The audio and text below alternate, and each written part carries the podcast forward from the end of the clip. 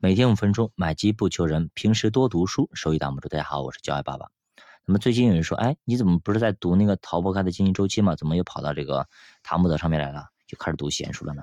因为什么呢？大家知道啊，最近两天涨行情涨得还不错，上个礼拜五，包括今天、昨天啊，昨天礼拜一涨得还可以，对吧？那么就没必要再去给大家心理按摩了，也没必要去纠经济周期了。所以说，给大家聊点闲书。那其实这个时候呢，可能做定投的新朋友们心里会舒服一点啊。那么我是心里不是特别舒服的。那么我为什么不舒服？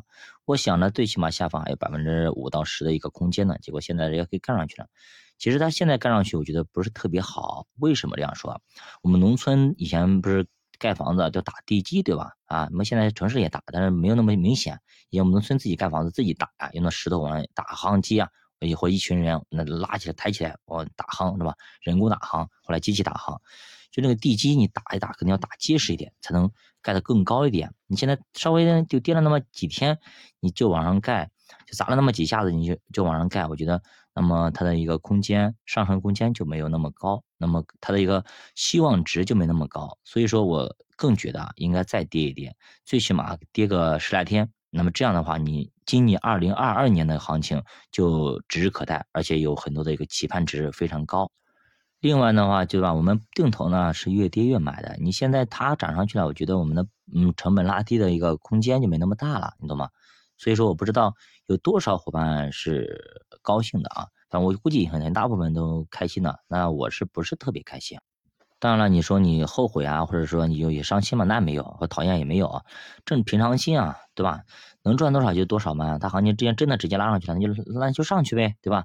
打了止盈点就止盈就可以了，没有太多的一个怎么着，因为市场不可能永远像你预期的那样子，它不可能永远预期像你预期那样涨，当然也不可能永远预期的像你那样跌，哎，是指同样的情况。所以我们投资啊，一定要有一个统一的理念和始终如一的一个策略啊，这个不能够轻易去改变的。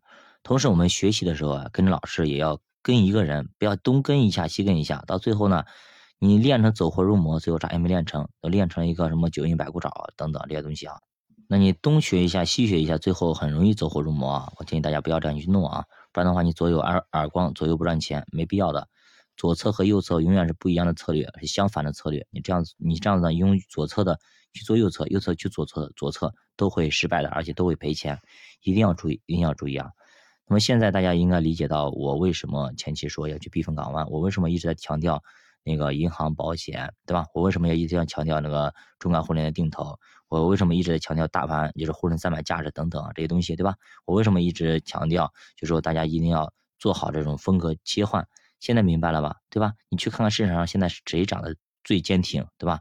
一样的道理啊，就做投资真的没有那么难，就是始终如一真的非常难，对吧？你要坚持一个事情，你。不管别人怎么骂你，或别人怎么排斥你，怎么怎么否定你、嘲笑你，你只要知道我自己在做什么就可以了，没必要跟别人去杠，或者没必要跟别人去争个你死我活，争个你你我上下输赢，没必要的。你就是争赢了有什么意义呢？最后不赚钱，对吧？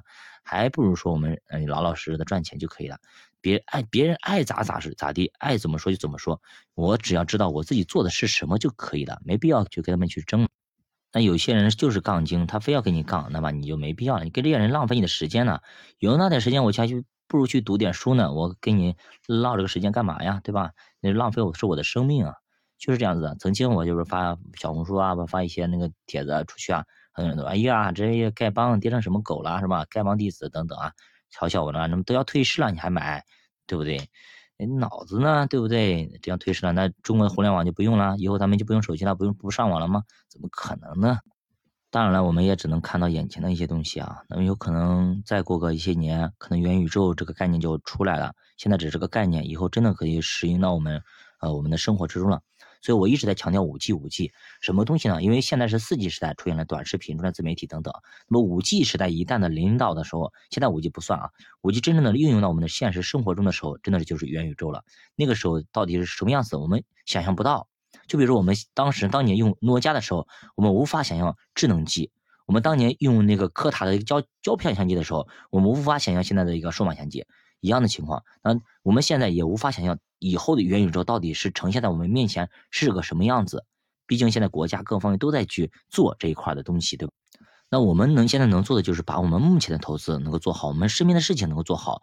那等以后新的事物来临的时候，我们能够更快人一步的去接受这个呃新的事物，同时呢能够快人一步的去利用好这个新的事物。那这样的话，我们就可以甩别人一条街。那这样的话，我们就可以说通过一个时代的转换，通过一个技术的革新，然后我们跟别人能够拉开一个层次。那这样的话，我们就可以提高一个阶层嘛，因为毕竟也有这种阶层存在的。任何一个社会，比如以前呢有贫农啊、中农啊、贫下中农等等、富农等等这些东西，对吧？现在社会上也是有的，比如中产阶级啦，比如说贫贫困人口啦，比如说富人阶层等等，这一分得很清很清。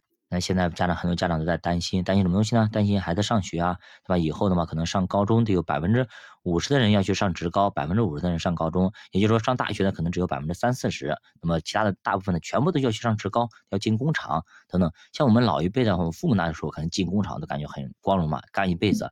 但现在的年轻人谁？你让你让我们自己去进工厂就干一辈子，你觉得你会吗？对吧？很多人都不愿意这样去做，所以说现在很多家长都很担心。那么到以后是是个什么场景，我们也不知道啊。我们只能也不要过于担心，我们只要做好我们自己就可以了。所以这个时候，如果是真的是有一半的人要去做职高，也去当工人的话，那我们作为一个中产阶级，或者说稍微不是特别富裕的家庭，我们该怎么办呢？那现在是那个很所有的辅导班全部都给干掉了，没有辅导班了。那这个时候，说实话，受伤的就是那些中产的家庭了。为什么呢？因为以前他可以花钱上辅导班，给孩子提高一下成绩。现在呢，他不能放辅导班去上辅导班了。那么曾经的那些比较穷的人，他也无所谓，孩子到底怎么学怎么样，随便他了，也没有去上过辅导班，所以说现在影响就不大。那么那些富裕的人呢，说实话，他们都有家教的，他们挺挺都有家教，所以他们基本上也不会受特别的影响。对吧？人家即使不是家教，人家上的也是贵族班，那么基本上他们也有那那种相应的一个呃辅导。那这样的话，那么影响的就是中产的家庭这些这些人。那么现在呢？那如果说以前卷，那么现在应该更卷。为什么呢？因为现在是特别有钱的人，他们就请家教了。那种家教一个月好几万那种家教，或者甚至十几万都有的这种家教。那么一般普通家庭是请不起的，对吧？那这样的话，你层次拉距一下子就拉开了，对不对？所以说最近不是有一个人。做个统计啊，说你如果在小学啊，在初中，你不能够排到其班级的前十名，基本上你以后就要进职高了，就当这样一个比例啊。所以说还是很残酷的。那么我们如果是我们请不起家教的情况下，那么我们自己是不是可以更优秀一点呢？我们来自己辅导，对吧？现在目前目前两种情况，你要么有钱你就请家教，要么你自己比较厉害，你可以自己教等等。除了这两种，你其他的也不行了。对不对？所以说，那么如果我们没有这种大额的资金，一个月好几万，或者甚至对吧，十几万去请这种家教，那么，那么你就要怎么样呢？你就要自己去努力，然后呢，自己去跟孩子去培养。那同时，我要想，那么真的是让孩子真的是进入大学就好了吗？真的是这样子的吗？我并不见得会是这样这个情况啊。当然呢，学历越高越好。那么在学历的同时呢，我觉得个人的培养、个人的修养、个人的知识层级啊。会更重要一些，就比如说你让他多学习阅读，多去学习。其实这些东西，他他从通过阅读学的东西，比上课学的东西有用多了。我们上大学学的东西有用吗？真的非常有用吗？对吧？也只也也只是一纸文凭而已，也只是敲门砖而已。当然了，这个敲门砖也非常重要。所以说，能够在就是敲门砖有的情况下，再加上自己的一些学识、一些真正的知识的情况下，那两者更好。如果没有的话，那我们要自己想一想，我们二者取其一了，对不对？所以说，我们能够给孩子的，也就是说，我们能够教给他们一些东西，从我们身上能够学到一些东西，比如说阅读啦，比如说奋斗啦等等这些东西，让孩子有这些优良的素质，然后呢，去跟其他孩子进行 PK 的时候，不至于说一 PK 就败下阵了。